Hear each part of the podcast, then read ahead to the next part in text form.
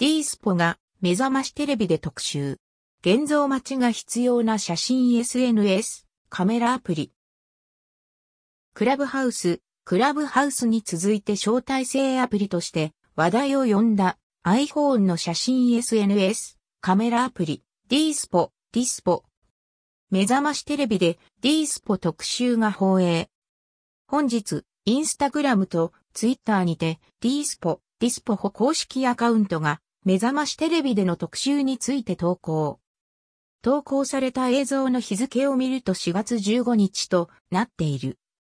毎朝9時に撮影した写真が完成長が楽しみになる最新カメラアプリ D スポ FNN プライムオンライン D スポとは ?D スポ、ディスポは使い捨てカメラやフィルムカメラのようなレトロな雰囲気の写真が撮影できるカメラアプリ。最大の特徴は翌朝の9時にならないと撮った写真が見られないという現像待ちの感覚を味わえるカメラアプリ。デジタルカメラやスマホのカメラと違って、うまく撮れなかったから撮り直しみたいなことはできない。